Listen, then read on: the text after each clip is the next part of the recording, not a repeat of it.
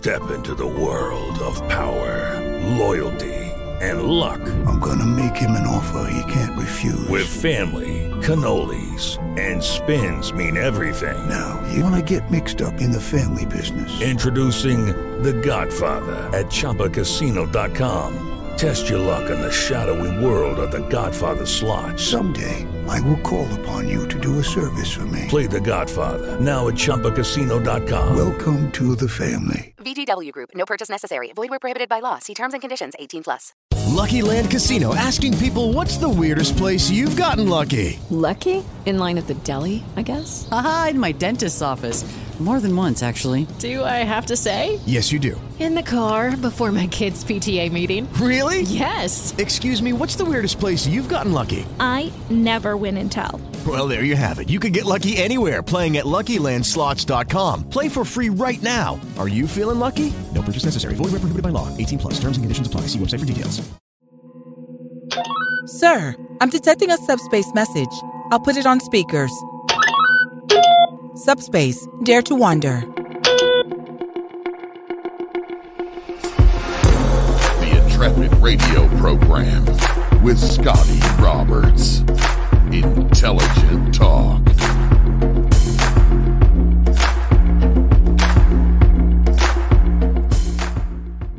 Hey, everybody, welcome to the program. This is Scotty Roberts, and you're listening to and watching the Intrepid radio broadcast.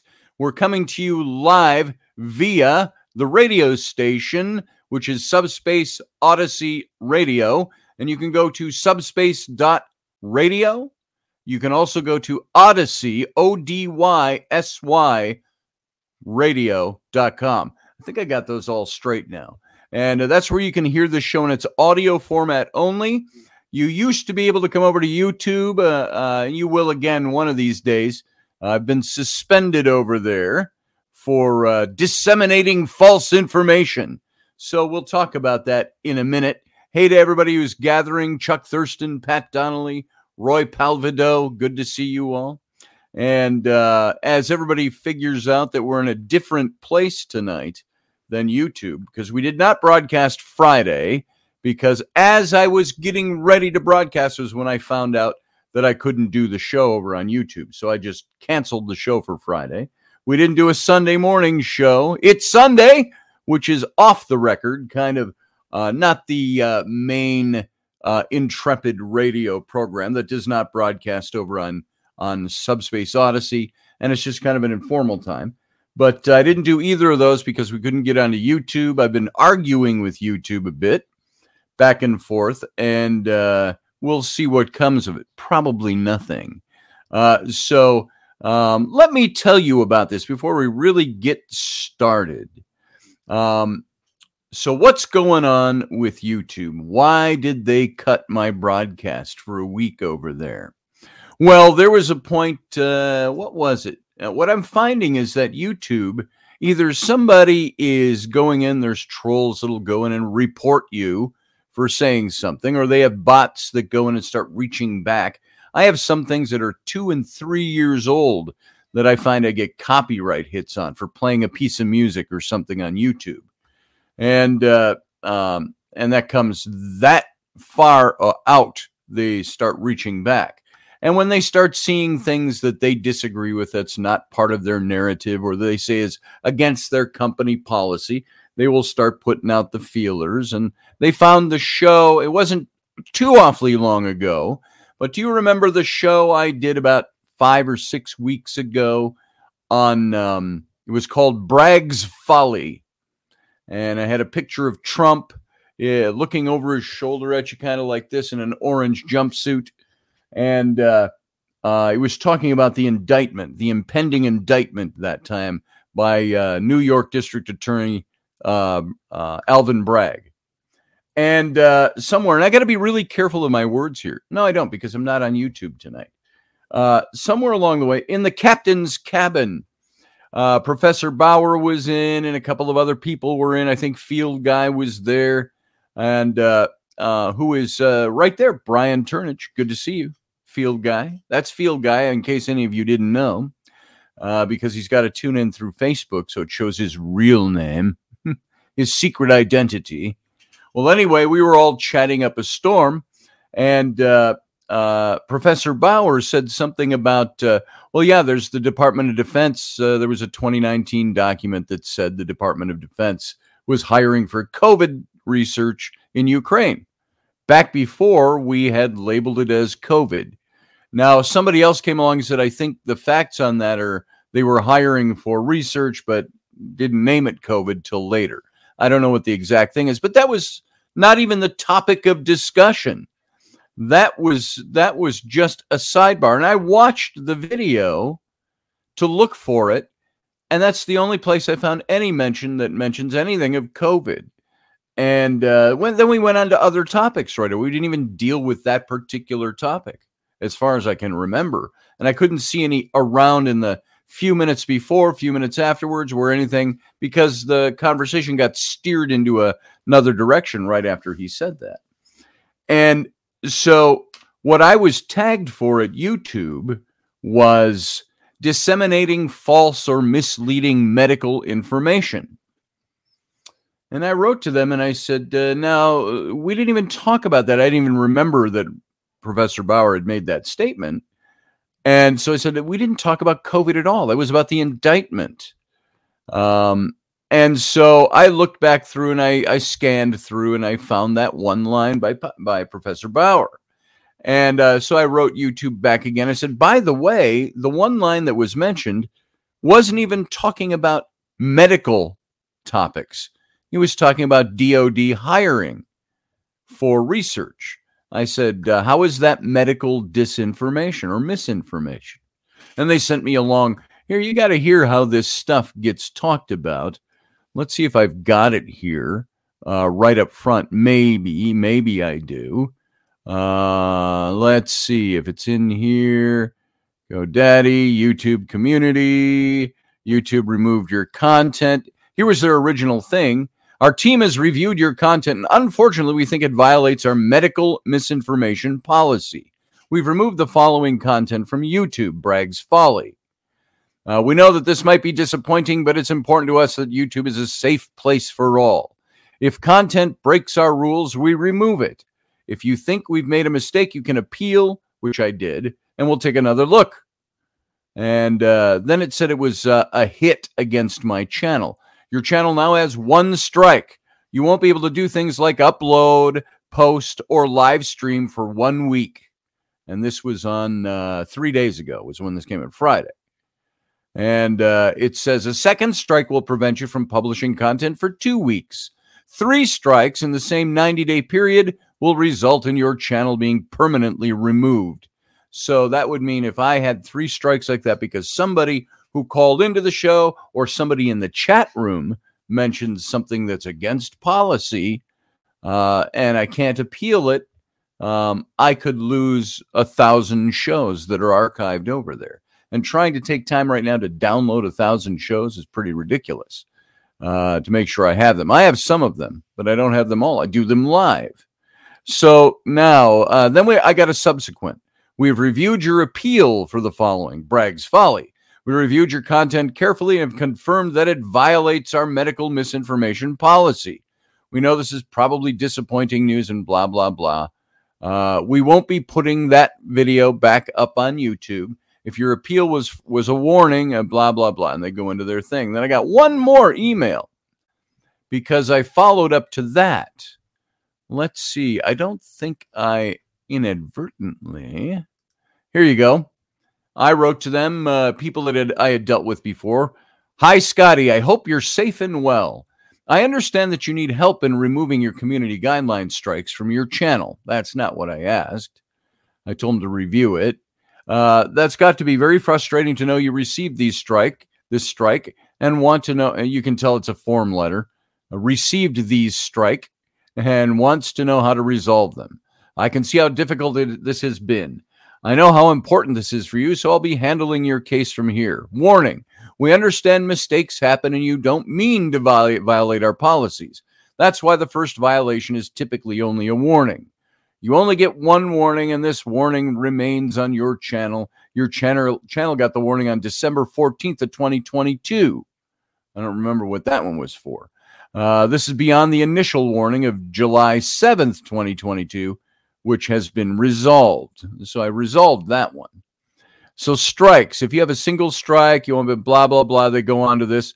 Then they say this on a lighter note, you can appeal each individual strike, which I can see that you did. You can learn more about how to appeal at the community guideline strikes here at this link. You can only appeal for 30 days after the warning. Note deleting your content doesn't remove a strike. We may also issue a community guideline strike on deleted content. So, what they're saying is even if we take your video down and remove the egregious content, you still committed the act of violating our policy, and that goes as a strike against you. So, uh, in other words, toe the line or we'll take you out. Now, I do have to make a note here it's important that places like YouTube, Facebook, any kind of social media platform has standards. Uh, if you wanted to get on and talk about uh, pedophilia from a a, a, a, a user's point of view, you're going to get tagged. You get tagged on my own site, and I'd take you down. And uh, so I understand there are standards that need to be applied. However, when it comes to things like COVID, things like uh, politics, and all of those things. If you disagree with the narrative, there's very little way to get around it. The narrative that is established by, because as you and I all know, there's opinions on all sides of all of these issues. But if you even talk about the opinion, guess what happens? You get tagged for misleading medical information. So, uh, Chuck says if people are going to get pissy about false information on social media rather than just ignoring the information based on better knowledge, that's a rather negative on them. Rather negative on them, not you. And I agree with that, Chuck. Absolutely. And uh, we didn't even discuss the ins and the outs of the C word. We, uh, and see, I even have to be careful on Facebook. You start mentioning the C word too much, you're going to get flagged. So let me ask you is it too much rhetoric on my part to say this is fascism 101. This is an introduction to it. We will control what you say. You cannot express an opinion even on what we said you can't talk about. So you can't express an opinion. Say the uh, the 2020 election, depending on where you came down on that side of that. Those words might even get tagged, and somebody's going to look at my video because they're going to want to know if I'm talking about promoting uh, that uh, Trump actually won, which I'm not doing here. But talking about it, you have to be very careful that the organization doesn't penalize you for expressing an opinion. You can say, My opinion is that this was the actual outcome. My opinion is that that was the actual outcome. But you can't express but only one opinion because if you do, you're violating the standards of this social media platform. So, um, and this is where they've run into problems with being, well, you're not just a platform. You're you are li- uh, uh, liable for upholding the Second Amendment. Now, here's the thing I have with YouTube and Facebook and all those places too. These are all companies that were established under the protections of constitutional law in this country. They have the guarantee of the First Amendment.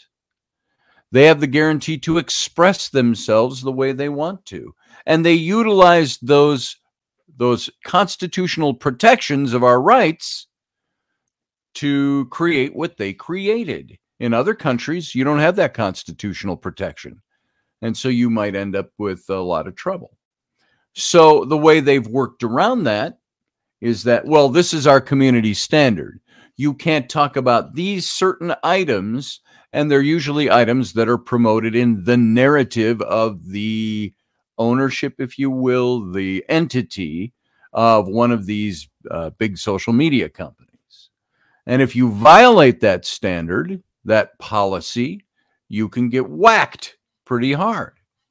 And so I've had it happen on Facebook. I've been in Facebook jail before. But if you notice by my speech, I tend to be very diplomatic. You know what my opinions are on things, and I make them strong, but I also try to present other sides. I also try to say it's like when I talk about faith issues. Here's a prime example. I would say I was Christian. I still am Christian. I am somewhat Christianized and less Christian than I was before. I'm more pagan, or I'm more. Uh, uh, I have different sets of beliefs that I incorporate. Pagan, just an overall umbrella to get through that explanation simply. And I say, look, I don't want to offend anybody's sensibilities. Here's what I believe about biblical theology. Here's what I believe about pagan theology, if you could call it that, spirituality. And so I try to not play both sides. I try to be diplomatic for the sake of not offending people by what I say, because you can offend Christians by saying, I don't know that I fully believe that particular article in uh, scripture anymore. You can offend pagans. Uh, pagans are a little less offendable, but you know, you call them an acorn shaker of the week. Uh, that's what I refer to as kids, young people who are pagans in revolt against their parents' Methodism as they grew up. So they're acorn shakers of the week, I call them. Uh, they got to find something that's different.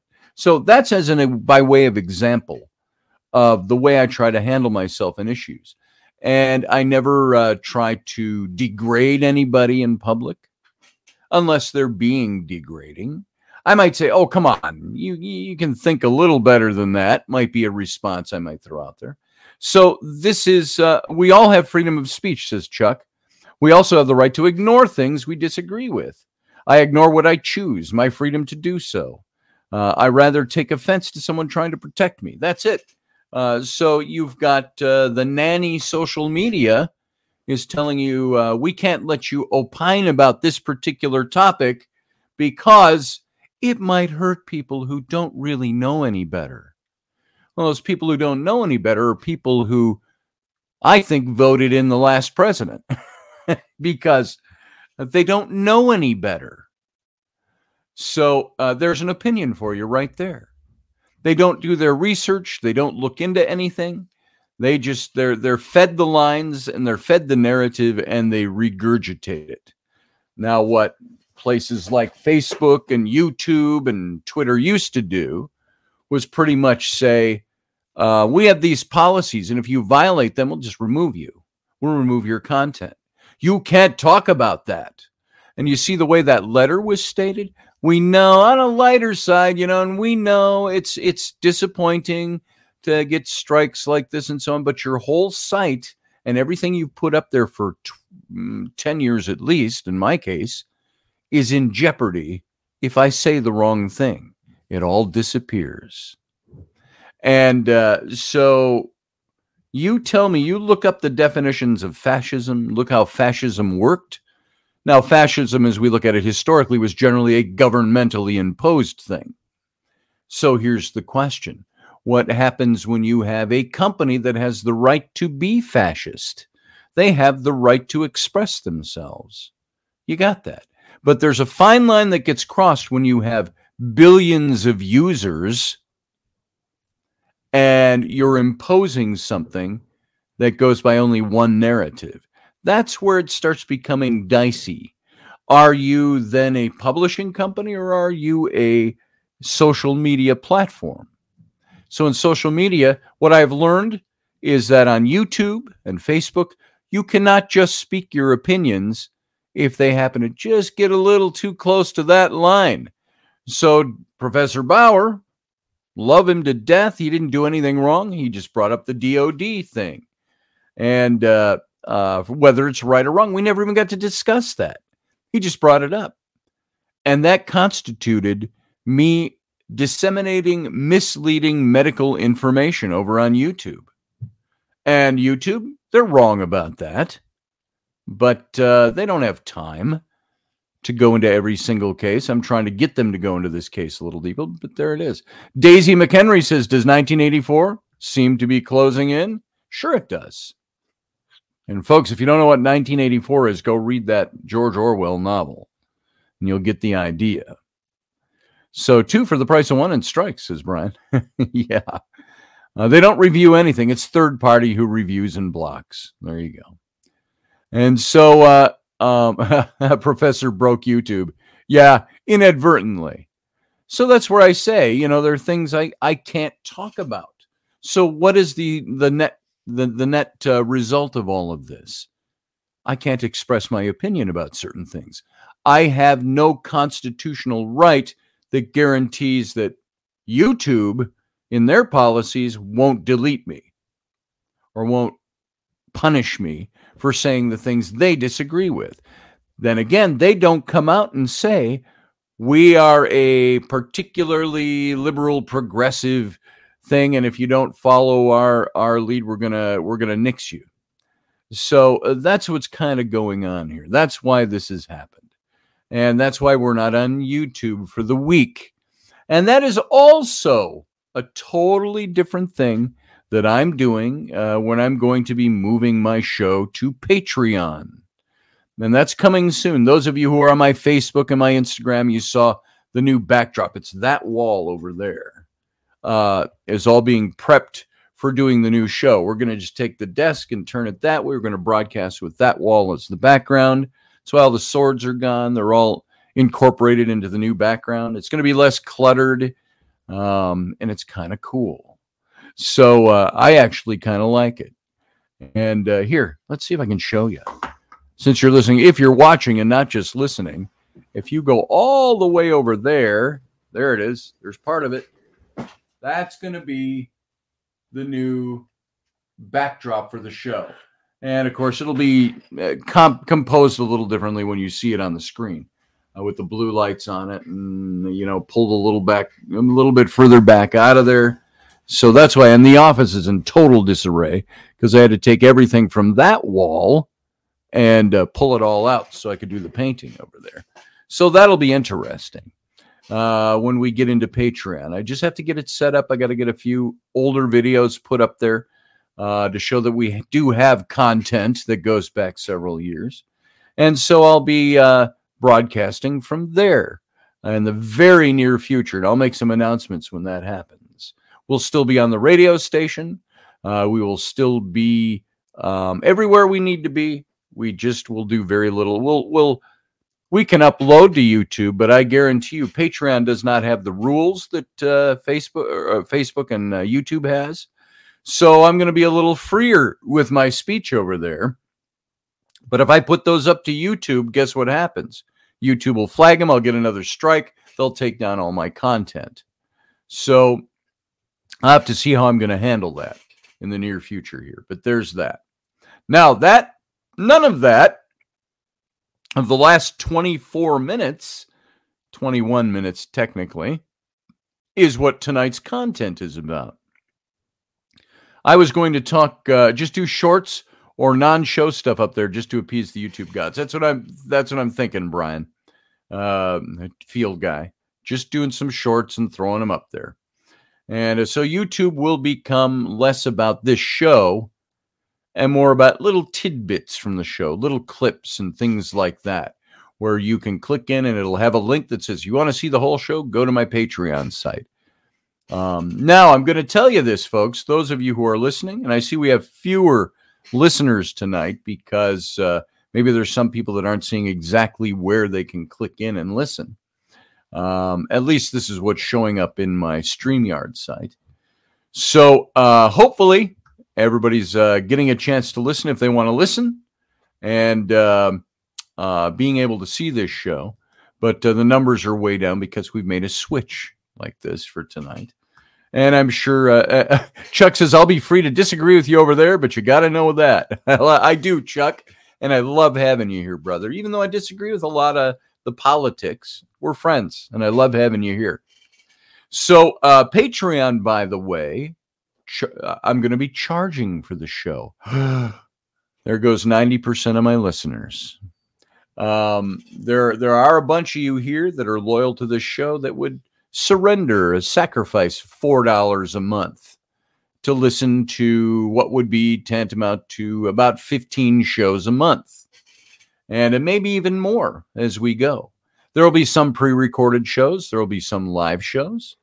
And uh, Arlene says, I had a hard time getting in tonight. Sorry, Arlene. Yeah, it was kind of tough. I didn't have the direct link over there So it was a little tough to do that. Uh, so since we're not on YouTube, we got a different link I had to put up. I said, just find me on Facebook and uh, you'll be able to. Uh, so that's up there now. If you guys want to share that out uh, for the the remaining portion of this show, just share out there. Hey, come and listen to Scotty over here at this link. Just hit the share button uh, over on. It's playing on my on my Facebook right now, so you can go over there and do that. Uh, it was worth it, says Arlene. Thank you, Arlene. I appreciate it. So uh, that's all that happened with YouTube. I'm going to be phasing out YouTube as a going concern. Uh, and as Brian mentioned, it's going to be little clips and shorts and things I put up that don't violate their policy. And uh, so I will not run the risk of being deleted and having all my videos deleted over there, unless they find something else out in my past, which is what they do. They dig back two and three and four years and go, oh, oh, you said this thing back then. That's a hit. I go, well, I didn't know the policy existed back then. So um, we'll see what happens for the future of YouTube with my show. So we're going to Patreon. We're going to charge $4 a month. Now, if I put that in perspective, you could say $4 is less than a a, a double Dutch chocolate with sprinkles and whipped cream and a cherry on top latte at Starbucks. Starbucks. So for less than about half the price of one of those at Starbucks, you can get every one of these shows over on my Patreon channel. Plus, there will be extra things we can do over there. So, thank you, uh, Brian. I appreciate that. And uh, so, some people will balk at the fact that this has always been a free show and uh, that uh, I'm charging. Uh, you're worth $3. Thank you, Arlene. I appreciate that. So, uh, somebody might say, I ain't paying four bucks to, I'll just go listen to this other guy over here. Uh, so, you know, if you got the four bucks a month, you'll see how to do it and you'll be able to get all the same content plus more. So I have 400 pennies somewhere, said Brian. Thank you. So, yes, we are making the move to uh, Patreon sometime in the next week or two. As soon as I get it all set up, it's almost all set up over there now. Uh, you, uh, I've got to do a new intro video. The intro video I did sucked. I was tired from working the night shift, and I tried to look as good as I could and and uh, get the best, uh, and it just was drab. I played it for my wife Rainey, and I said, "Critique this. Would this draw you into this show as a free introductory video?" It's about two and a half minutes long, and she looked at it and she goes, about 10 seconds in, she goes, You already lost me.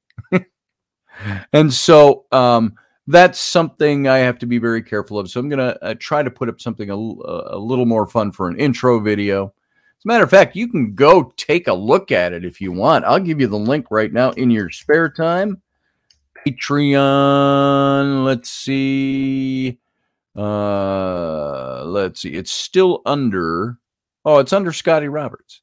So you go to patreon.com slash Scotty Roberts and uh, you'll see the show. And here, let me uh, let me paste it in the. Uh, there's nothing there yet except an intro video, which I'm going to be replacing very quickly because uh, I don't like it. And we're going to do it with the new background. That's what prompted me to create the new background and stuff like that. Rainey said, "Oh, you're just too cluttered. Everything's too cluttered." She wants to remove all this advertising stuff on the sides and things like that. Thing thinks I need to do that, um, or at least pare it down a little bit. And so uh, that'll be ready to roll soon. Now, all of that to say, we've got a totally different topic on for tonight, and uh, uh, let's get it started here anyway. And I want to ask you. This is not a smooth segue. It's just a segue. We're going now at 31 minutes after the top of the hour going into the actual content of tonight's show, which is paranthropology or paraanthropology, however you want to say it. Anthropology. I started looking into this and doing a little research about the anthropological aspects of the paranormal.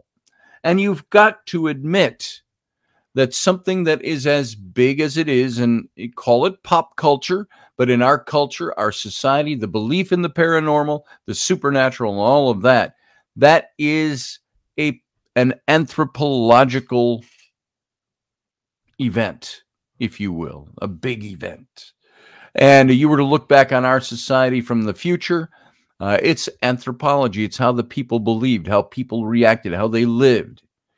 And uh, so uh, we're living, consider this, we're living in a very complicated period in relation to our understanding of extraordinary phenomena. Do you remember even 10 years ago talking about the paranormal or ghost got you pretty poo pooed and uh, patted on the head and sent for the door? You know, nuts, loopy.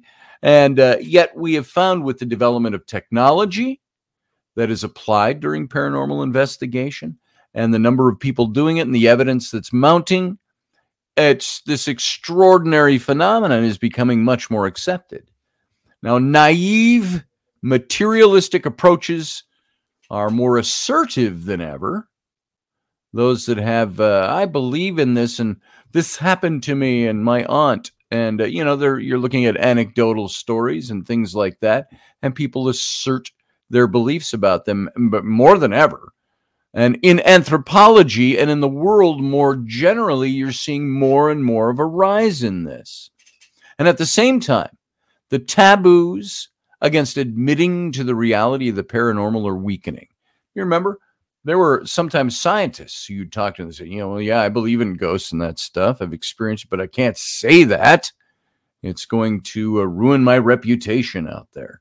But you're seeing that those taboos are weakening the walls are coming down.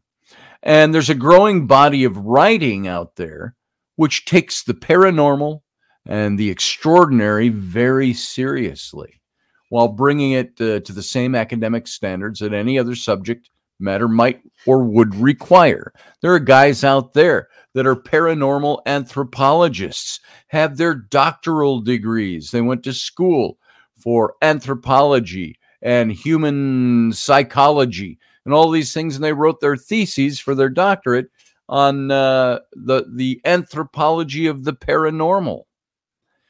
And so these are very well educated people, if you will, not just somebody who goes out with a K2 meter and says, Oh, I heard, I saw a green blip, which means there's a ghost. And uh, so they, they, they stick themselves to rigid standards.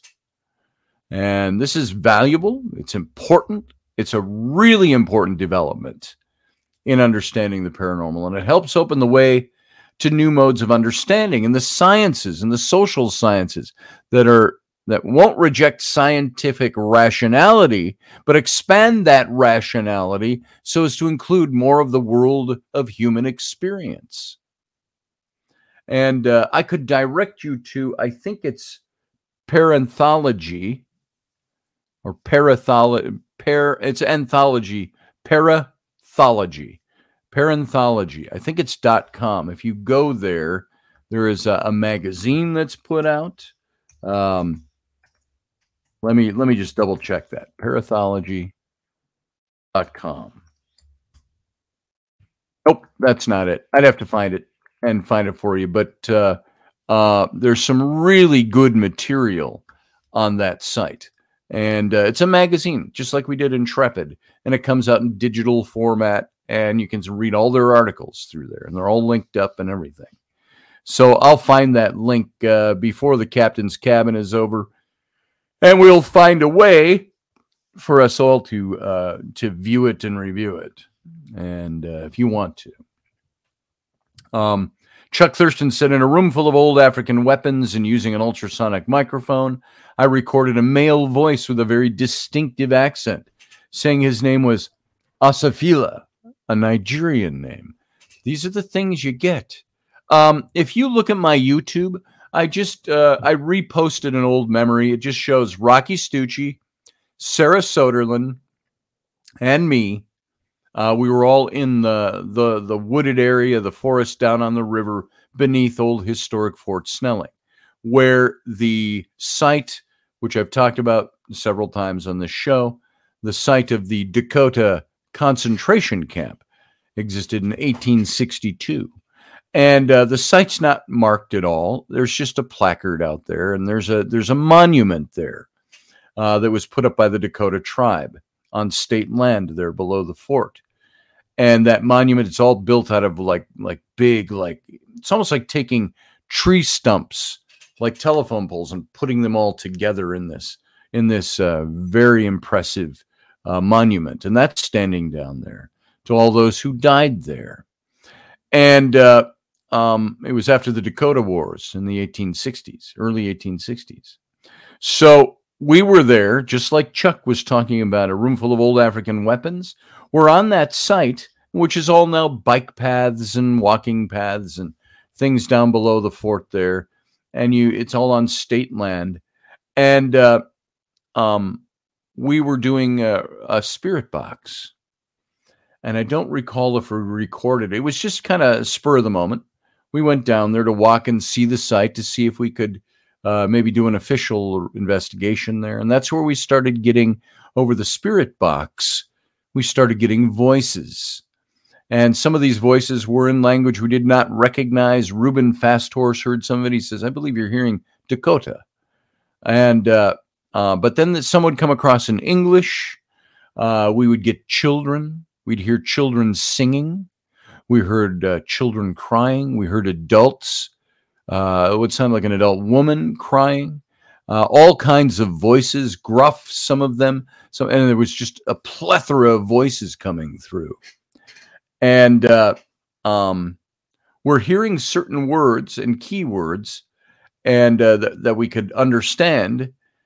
And we asked some questions, and we were getting responses. Were you here during the time that the uh, Dakota camp was here, uh, a concentration camp, and yes, and we would hear some of these voices. And at the very end, as we're getting ready to sign up, and it was emotionally, uh, Chuck, you know what this feels like, and other those others of you who have done some of these intense investigations like this, and you get that connection, that live connection with someone.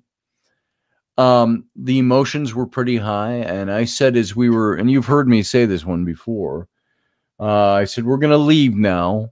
Uh, and we were still, it was broad daylight. It was three in the afternoon. And I said, We're going to leave now.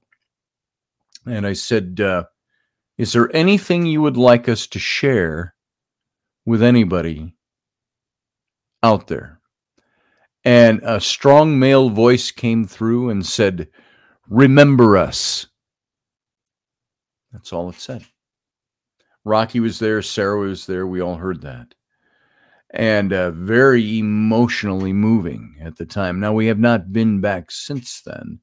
Uh, wait, maybe Rainey came with uh, Rocky and I, or was uh, can't remember if Rainey was with us on that trip or not, or if we went back a second time. Now I can't remember because uh, we do so much stuff. So uh, Chuck says chants, songs, interactive questions. Also, the Indian using pidgin English to ask us questions. That's interesting stuff. Now, if you if that's not evidence, I don't know what is. And uh, Chuck, we all are in our odd ways. I'm empathic. I mean, Rainey's psychic, uh, and all of this, and Sarah definitely is. So this this whole anomalous and very often perplexing phenomena that have not been explained in conclusive manner have been a part of the human experience for a very long time. You can go back ancient times, 2,000, 3,000 years ago, and find ghost stories. And uh, uh, it's, it's prevalent in Roman culture, Egyptian culture. We went through some of that stuff on this very show uh, a couple of years ago. Uh, but the paranormal or the spiritual, the supernatural, has been part of the human experience for a very long time. And through this time, such phenomena have been interpreted in different frameworks supernatural, paranormal, religious, magical, etc., etc., etc. And this has contributed to the formation of various beliefs and fields of study that have individually dealt with and advanced theories and refined interpretations. So, historically, a few researchers have endeavored into the unknown with an open mind and have found parallels between some manifestations and events. Although the con- contribution from these researchers has been a valuable one, it must also be acknowledged it's been limited. It's been very limited. A comprehensive or holistic perspective to the anomalous phenomena and its relationship to humanity and the environment has yet to appear. It really hasn't happened yet in full force. And so the way we as humans tend to form and hold on to our beliefs appears to be deterring our progress toward a solution or a conclusive answer on any of these things. So, because what happens? It's question, which is fine. You question things in order to research and study them. So, the questioning leads to opening the doors or more questions. Thank you, Roy. I appreciate that. Roy says, I appreciate your show, Scotty. Well, I appreciate you, Roy. Thank you very much. And uh, so, and uh, like I said, for those of you looking, numbers are a little low tonight. I think it's a little hard to find the show tonight. Uh, by Wednesday night, I might have figured out a better way to put up a link to the show to go directly here. Uh, the YouTube is just easy for everybody. So it is on Facebook, though. If you go to, if you're struggling and you can't find the show, it's on my YouTube channel playing live right now. I think there's about a minute delay over there. So I appreciate that, Roy. Um, Chuck says, So as I scrape away at this coin from 250 AD, I'm wanting the many people who carried this coin to say hello. Hello, lol. Oh, hell no, he says. Wouldn't that be interesting? Do you think that a coin, a, uh, an 1850 year old coin, could carry with it the presence of somebody? Could you connect with somebody? Uh, wouldn't that be interesting? Set that experiment up, experiment up, Chuck. Set that coin down and make that the focus of a little mini investigation and see what you come up with. I think that would be fascinating to hear. See what you come up with. Uh, so objects, use objects as kind of uh, trigger objects. So my purpose in this particular topic, paranthropology, is to encourage an open minded, inclusive, multidisciplinary approach to anomalous phenomena. Meaning, you can look at it from the spiritual belief side, you can look at it from the scientific side. There are ways to combine those things and make them work. And uh, uh, it would seem to me that that would open up uh, much greater discussion, proposal, and objective research looking for conclusive data on anomalies would take place, but this has seldom occurred. It seems as if open mindedness is still scarce. You can be as open minded as my rules and policies let you be, and then I will decry you. Meanwhile, research of related topics is becoming more strenuous, tedious, sometimes even confusing due to the overwhelming amount of information that's becoming available to us. And this information hasn't facilitated the explanation of the phenomena. But according to Horgan, and uh, I've, I've just got a note here, he's, he's an author on some of these things. He wrote in 2003 Rational Mysticism Dispatches from the Border Between Science and Spirituality. And it's published by the Houghton Mifflin Company uh, out of New York. But uh, uh, Horgan said this in his book The Perennial Philosophy postmodernism, negative theology, transpersonal psychology, neurotheology, Gnosticism, and neo shamanism all insist in their own ways that there's an irreducible mystery at the heart of things. And so does science. So, all of that saying is that all these different approaches to examining phenomenon phenomena, to examining uh, paranormal research, if you will. Everything philosophy, postmodernism, negative theology, spirituality, church theology, neurotheology, Gnosticism, paganism, neo shamanism, all of these things and many more contribute to one known common fact that we can boil it all down to. Take them all, put them all in a pot and boil it down, you're left with an irreducible mystery at the core. that every one of these things looks at. Science does the same thing. And although no discipline has yet unveiled the mystery, they've all evoked one recurring element believers and skeptics.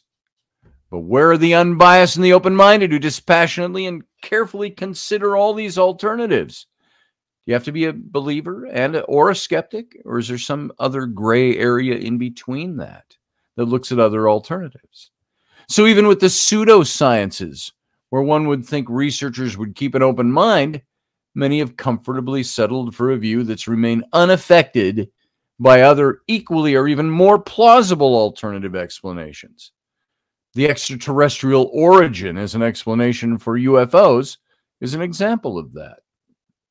So you look at the, the whole ufological uh, community, the ancient aliens community, they've settled on their own, if you will, theology of how things are supposed to work. And they've stuck to that. But now look in his investigation on the subject, Keel, uh, he he noticed that. Uh, um, um, by by the way, Keel, uh, I want to tell you who he is. If you're not familiar with him, he's a writer, a speaker. Uh, John Keel, way back, by the way, in 1975, he wrote the Mothman Prophecies, which uh, they made that eh, okay Richard Gere movie after his book. But he's a researcher of the paranormal. And he said back in 1970, so we're talking 50 years ago, uh, he said man's tendency to create a deep and inflexible belief on the basis of little or no evidence has been exploited. These beliefs have created tunnel vision and blinded many to the real nature of the phenomenon. Now, could you take that into, like the example I used? Can you take that into religion and spirituality? Does religion, has religion created a deep and inflexible belief on the basis of little to no evidence? Yeah, they have. Because the evidence is faith. It's what God or Jesus does in your heart. That's the evidence. The evidence of things not, uh, what, what is it uh, that Paul said? Uh, faith is the, uh, uh, the substance of things not seen, the evidence of things hoped for. And that's what a lot of faith is based on having very little evidence to go on, if none. It's a belief system. Put your faith in the belief system. So Keel said man's tendency to create a deep and inflexible belief on the basis of little or no evidence has been exploited by the paranormal. We've seen it for centuries with the church uh, and with other religious beliefs. Um, ancient pocket lint mostly. hey, hey, Michael, good to see you, brother. Um, Brian says uh, their DNA is on, so it uh, maybe you can get some spirits. Can you lift DNA off of a coin, or would it all be vanished by then? Since the coin itself is not organic material, would the DNA adhere to that almost two thousand years later? That's a good question, Chuck. I would like to know if you, uh, and if it's not DNA, something that was possessed by somebody you know, this was uh, this was uh, I don't know. Thomas Jefferson's scissors. Would his DNA still be on it after 250 years? Or would you be able to say he owned this? I could set this up and say, "Can you speak to me?" It's possible. We've seen things like that happen. Now, even though Keel, in that quote I just gave you, observed this in the 1970s, it can be argued that it still applies in the present. What applies? That there's little or no evidence has set up deep and inflexible belief systems. And there are probably just a few ufologists who would consider an alternative explanation of the phenomenon. Randles suggests, and Randles, I'll tell you who he is. I've got my bibliography over here, so I can refer to some of these guys. I just referred to them by their last names. Uh, Randles, Jenny Randles, uh, wrote the book uh, Alien Endgame with a question mark in uh, Fortean Times back in 2013. And uh, so um, she wrote, uh, or she suggested, that they should end their search for beings that in the end appear to be illusionary. But even if the various anomalous phenomena or their interpretations are all but illusory, not illusionary, illusory, uh, the effects on humanity are certainly not. And she said, I've come to the point, or come to see that the abduction phenomenon has important philosophical, spiritual, and social implications. And the same can be said about experiences of a religious, mystical, psychedelic, and paranormal nature. Uh, you look at uh, alien abductions and then look at stories down through the centuries and the millennia, even uh, contacts with celestial beings. As I said when I wrote uh, The Rise and Fall of the Nephilim, my first foray into this in the written word, this kind of stuff. It's that perhaps, and maybe this is a lesson I learned from Star Trek in my childhood, where they said uh, uh, many times uh, the peoples of a planet or even our own culture, they'd say in our past, would view alien visitation and plug it in as spiritual or as gods or angels or demons or devils or anything in between. And uh, maybe that's what we're looking at, that there are alternative explanations to some of our religious beliefs. Is that bothersome to you? I'm not trying to offend anybody's religious sensibility, but what if the things you believe religiously or spiritually are actually things that have a different explanation altogether?